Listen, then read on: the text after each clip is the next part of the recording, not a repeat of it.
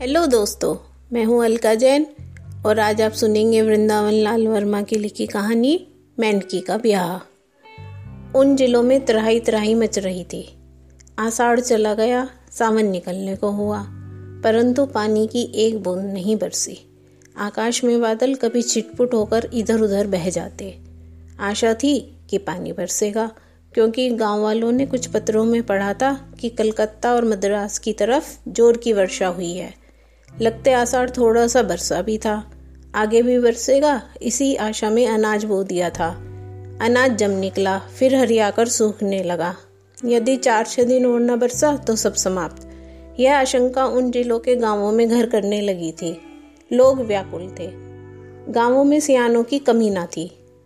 टोने, टोटके, धूप, दीप, सभी कुछ किया। लेकिन कुछ ना हुआ। एक गाँव का पुराना चतुर्नावता बड़ी सूझबूझ का था। हथाई पर उसने बैठक करवाई। कहा क्या किया गया, इस पर थोड़ी देर चर्चा चली। नावते ने अवसर पाकर कहा इंद्र वर्षा के देवता हैं, उन्हें प्रसन्न करना पड़ेगा। सभी तरह के उपाय कर लिए गए हैं। कोई गाँव ऐसा नहीं है जहाँ कुछ का कुछ ना किया गया हो, पर अभी तक कुछ नहीं हुआ। बहुत से लोगों ने तरह तरह से कहा, और उन गाँवों के नाम दिए। होम, हवन, सत्यनारायण कथा मुर्गो वर्गों का बलिदान, और सभी ने कुछ कुछ सुझाव सुझाए। परंतु नावते की एक नई सूझ अंत में सबको माननी पड़ी। नावते ने कहा, बरसात में ही मेंढक क्यों इतना बोलते हैं? क्यों इतने बढ़ जाते हैं? कभी किसी ने सोचा? इंद्र वर्षा के देवता हैं, सब जानते हैं। पानी की जड़ी के साथ मेंढक बरसते हैं, सो क्यों? कोई किरानी कह रहा था कि मेंढक नहीं बरसते, बिल्कुल गलत। मैंने खुद बरसते देखा है। बड़ी नान या किसी बड़े बर्तन को आसमान में खुली जगह रख कर देख लो। शाम के समय रख दी, सवेरे बर्तन में छोटे छोटे मेंढक मिल जाएँगे। बात यह है कि इंद्र देवता को मेंढक बहुत प्यारे हैं। वे जो रट लगाते हैं तो इंद्र का जय जयकार करते हैं। अथाई पर बैठे लोग मुँह ताक रहे थे कि नावते जी अंत में क्या कहते हैं। नावता अंत में बहुत आश्वासन के साथ बोला मेंढक मेंढकी का ब्याह करा दो। पानी न बरसे तो मेरी नाक काट डालना। मेंढक मेंढकी का ब्याह कुछ के होठों पर हँसी झलकने को हुई। परंतु अनुभवी नावते की गंभीर शक्ल देखकर हँसी उभर न पाई। एक ने पूछा, कि क्या होगा उसमें? मेंढक के ब्याह के विधि तो बताओ दादा।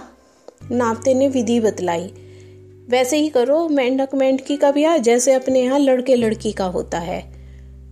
सगाई, फलदान, सगुन, तिलक आतिशबाजी भावर जियोनार सब धूमधाम के साथ हो। तभी इंद्रदेव प्रसन्न होंगे। लोगों ने आकाश की ओर देखा। तारे टिमटिमा रहे थे। बादल का धब्बा भी ना था। पानी न बरसा तो मर मिटेंगे।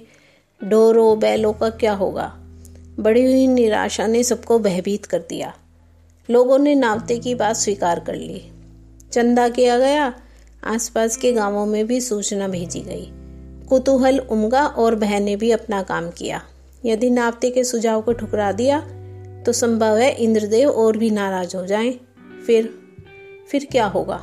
चौपट, सब बंटाधार, आसपास के गाँवों ने भी मान लिया। काफ़ी चंदा थोड़े ही समय में इकट्ठा हो गया। नावते ने एक जोड़ी मेंढक भी कहीं से पकड़ लिए। एक मेंढक था, एक मेंढकी।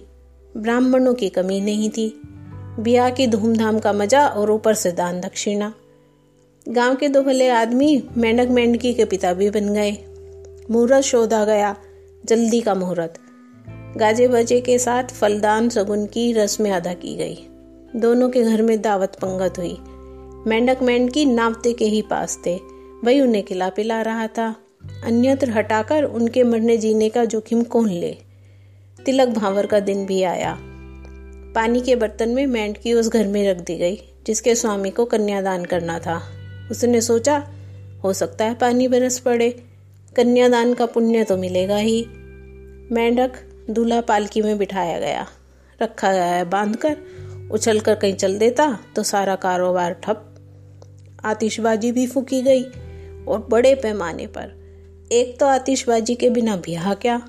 और दूसरे, अगर पिछले साल किसी ने आतिशबाजी पर एक रुपया फूका था तो इस साल कम से कम सवा का धुआँ तो उड़ना ही चाहिए। तिलक हुआ। जैसे ही मेंढक के माथे पर चंदन लगाने के लिए ब्राह्मण ने हाथ बढ़ाया कि मेंढक उछला। ब्राह्मण डर के मारे पीछे हट गया। खैरियत हुई कि मेंढक एक पक्के डोरे से बर्तन में बंधा था, नहीं तो उसकी पकड़ धकड़ में मुहूर्त चुक जाता। कुछ लोग मेंढक की उछल कूद पर हंस पड़े। कुछ ने ब्राह्मण को फटकारा। डरते हो? दक्षिणा मिलेगी। पंडित जी, तिलक करो। पंडित जी ने साहस बटोर कर मेंढक के ऊपर चंदन छिड़क दिया। फिर पड़ी बाहवर एक पट पर मेंढक बांधा गया, दूसरी पर मेंढ की। दोनों ने टर शुरू की। नावता बोला, ये एक दूसरे से ब्याह करने की चर्चा कर रहे हैं। ब्राह्मणों ने बाहवरे पढ़ी और पढ़वाई। फिर दावत पंकत हुई। मेंढकी की विदाई हुई।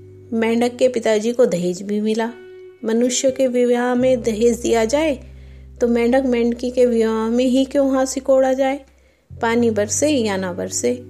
मेंढक के पिताजी बहरहाल कुछ से कुछ तो हो ही गए। नापता दादा की अंटी में भी रकम पहुँची और इंद्रदेव ने भी कृपा की। बादल आए छाए और गड़गड़ाए, फिर बरसा मूसलाधार। लोग हर्षमग्न हो गए। नावते की धाक बैठ गई। कहता फिर रहा था मेरी बात खाली नहीं गई, इंद्रदेव प्रसन्न हो गए ना? पानी बरसा और इतना बरसा कि रुकने का नाम ना ले रहा था। नाले चढ़े, नदियों में बाढ़ आई। पोखर और तालाब उमड़ पड़े। कुछ तालाबों के बाँध टूट गए। खेतों में पानी भर गया। सड़कें कट गई। गाँवों में पानी तरंगे लेने लगा। जनता और उसके ढोर डूबने उतराने लगे। बहुत से तो मर भी गए। संपत्ति की भारी हानि हो गई। आठ दिन के भीतर ही भीषण बर्बादी हुई। इंद्रदेव के बहुत हाथ पैर जोड़े। वह ना माने तो ना माने। लोग कह रहे थे, इससे अच्छा तो सूखा ही था। फिर नाते की शरण पकड़ी गई। अब क्या हो? उसका नुस्खा तैयार था। बोला, कोई बात नहीं। सरकार ने तलाक कानून पास कर दिया है। मेंढक मेंढकी की तलाक कराई देता हूँ। पानी बंद हो जाएगा। पर मेंढकों का वह जोड़ा कहाँ मिलेगा? लोगों ने प्रश्न किया। नावते का उत्तर उसकी जेब में ही था। उसने चट से कहा, मेरे पास है। कहाँ आया? कैसे आया? प्रश्न पूछा गया। उत्तर था, मेंढक के पिता के घर से दोनों को ले आया था। जानता था कि शायद अटक ही ना जाए। पानी बरसते में ही तलाक की कार्यवाही जल्दी जल्दी की गई। तलाक की क्रिया निभाने में न तो अधिक समय लगना था, न ही कुछ खर्चा। मेंढक मेंढकी दोनों छोड़ दिए गए। दोनों चलकर इधर उधर हो गए।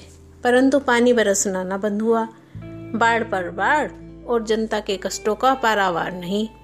लोग गाँव छोड़कर इधर उधर भाग रहे थे। एक दो के मन में जाया कि नावता मिल जाए तो उसका सर फोड़ डाले। परंतु नावता तो कहीं नौ दो ग्यारह हो गया था। तो ये थी आज की कहानी मेंढकी का ब्याह आशा है आपको कहानी पसंद आई होगी। अगर कहानी पसंद आई हो तो मेरा पॉडकास्ट सुनते रहिए। धन्यवाद।